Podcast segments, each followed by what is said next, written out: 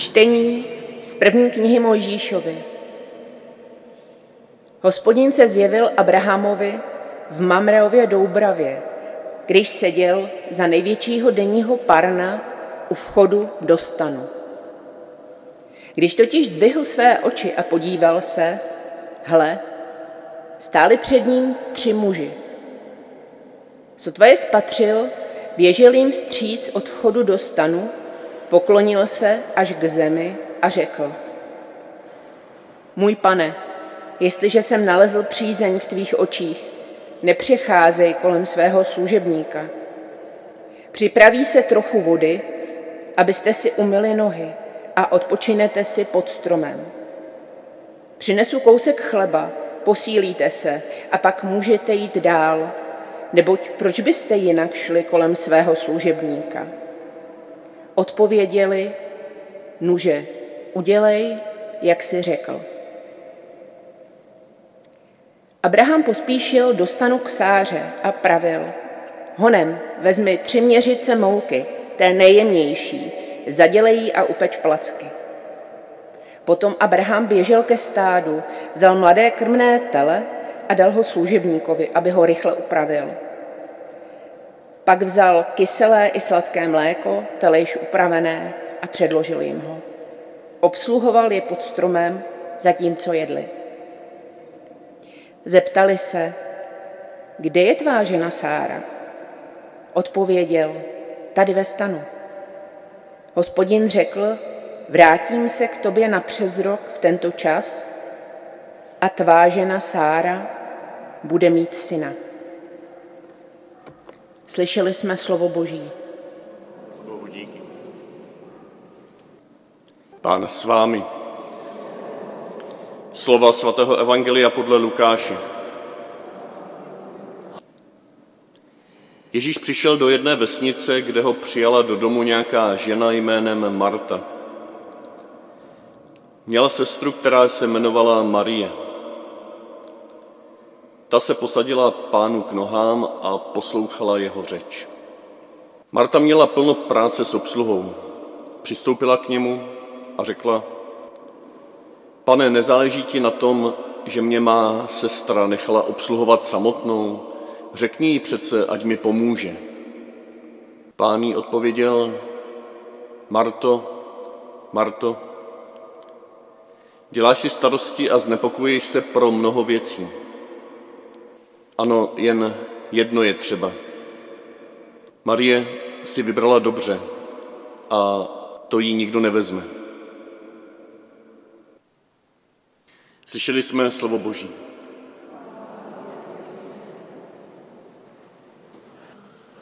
Chudák Marta, chudák Marta. To se nám často objevuje v srdci, když čteme tento příběh. Možná jsme infikovaní Čapkem a jeho apokryfy, jak tam tu Martu tak vášnivě obhajuje.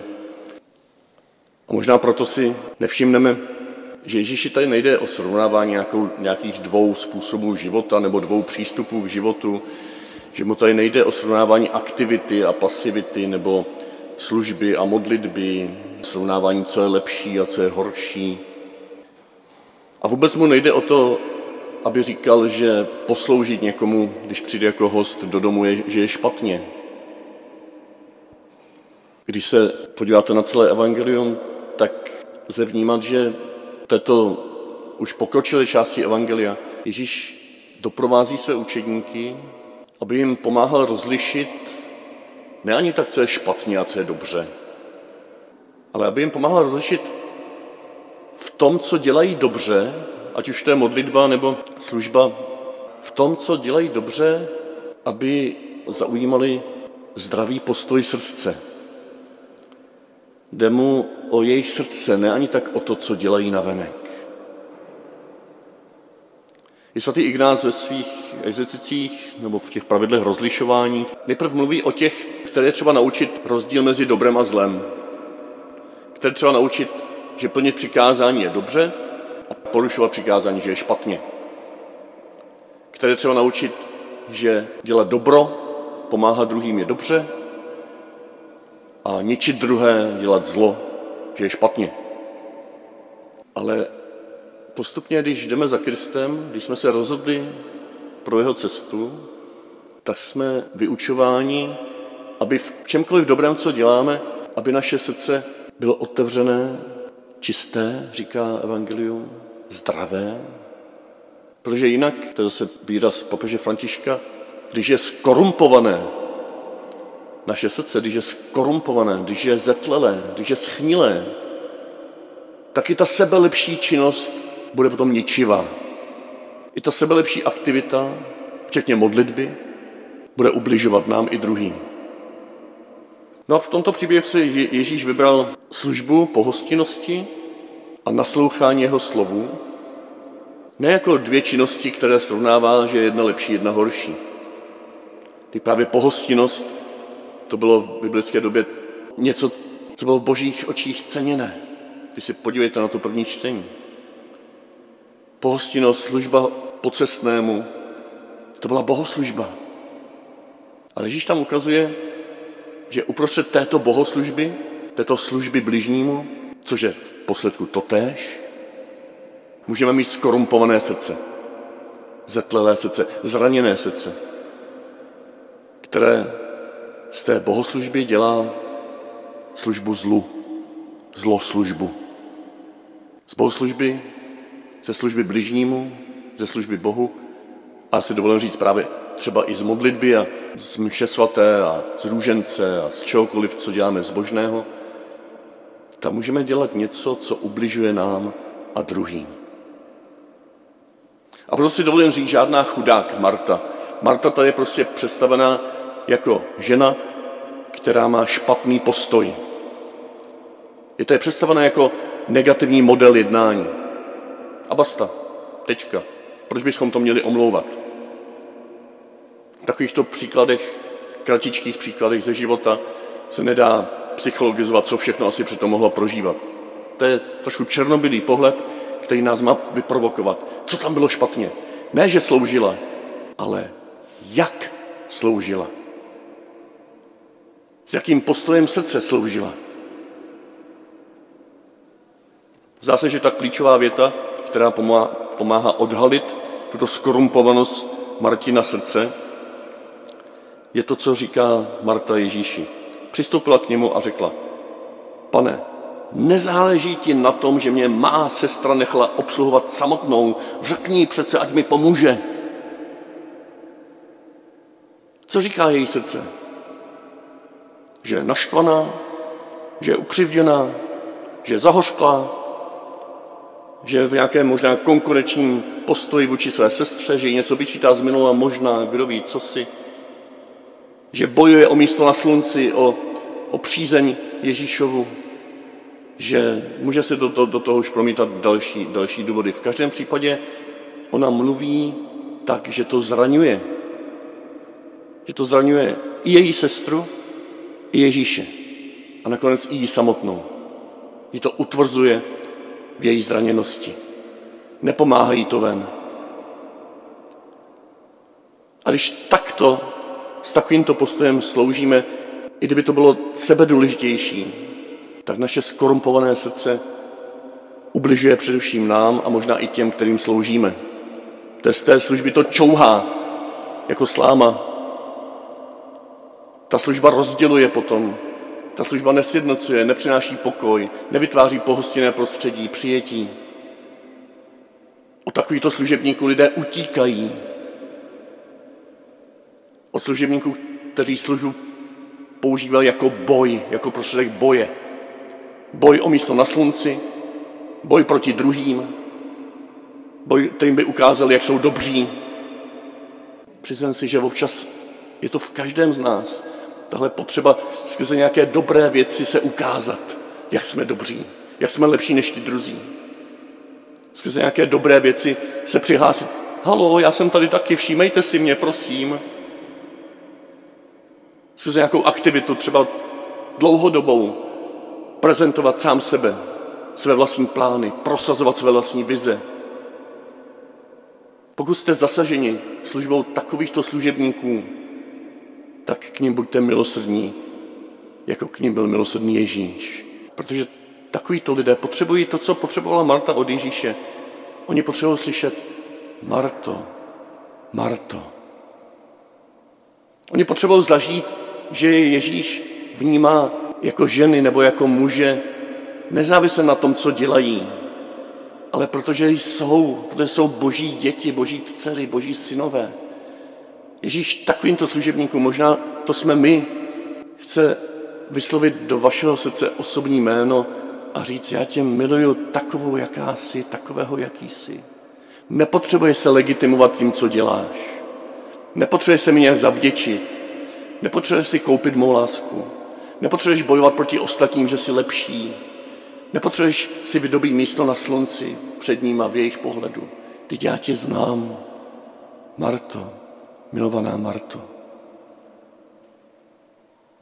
Toto je vůči Martě ten kontemplativní prvek dnešního příběhu, do kterého Ježíš zve, nebo ten rozměr jejího života, do kterého Ježíš zve, z její ustaranosti.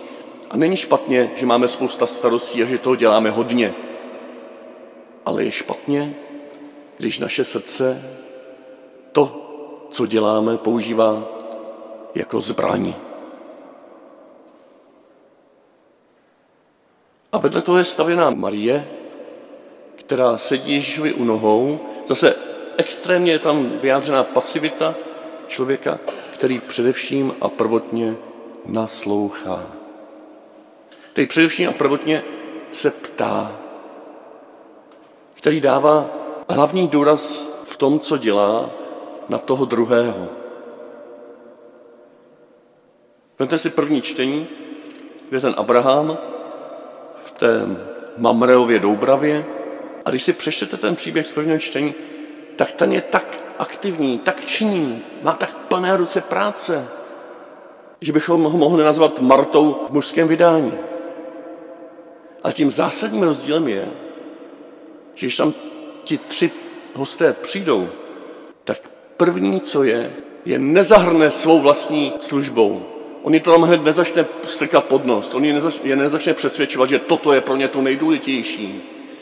On tam nezačne prosazovat svoji vlastní představu, svoji vlastní vizi o jeho vlastní službě. On se nepotřebuje nějak legitimovat, že potřebuje jejich pozornost. Co on dělá? On tam předestře jeho vlastní nápady, co by mohlo být dobré, ale formou otázky. Moji milí, je pro vás toto, to, co potřebujete? Je pro vás toto, co vám jsem schopen nabídnout, to, proč jste přišli? Proč byste jinak šli kolem svého služebníka?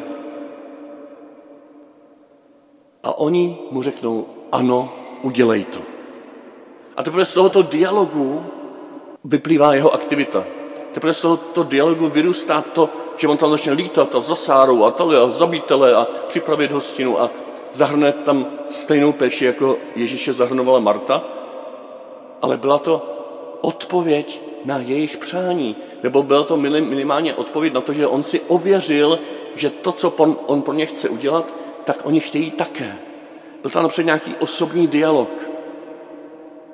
A je nádherné, že na konci toho dialogu, nebo na konci té otázky Abrahamovi, zazní, proč byste jinak šli kolem svého služebníka, než proto, abyste si odpočali a já bych vám posloužil, když to takhle domyslím. Oni na to nereagují, oni řeknou, udělej to, co máš na mysli. Oni přijmou ten náš styl služby. Oni potom teprve, když jim poslouží, když mu umožní, aby pro ně udělal to, co má na srdci, tak přichází a říkají, zavolej svou ženu Sáru. Je tady ještě něco, co ty neočekáváš. Je tady něco, co překračuje tvůj způsob služby a tvůj způsob myšlení.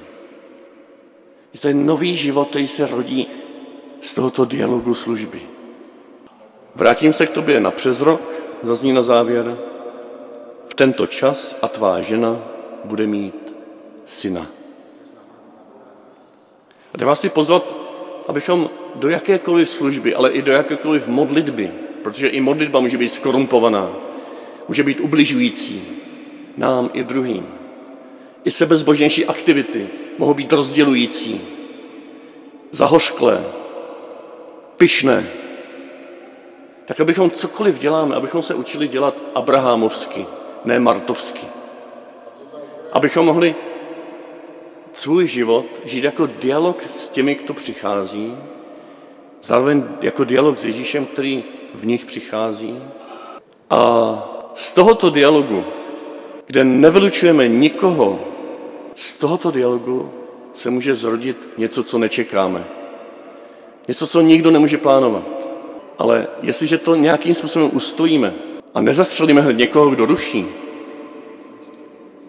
tak za rok tady může být nový život.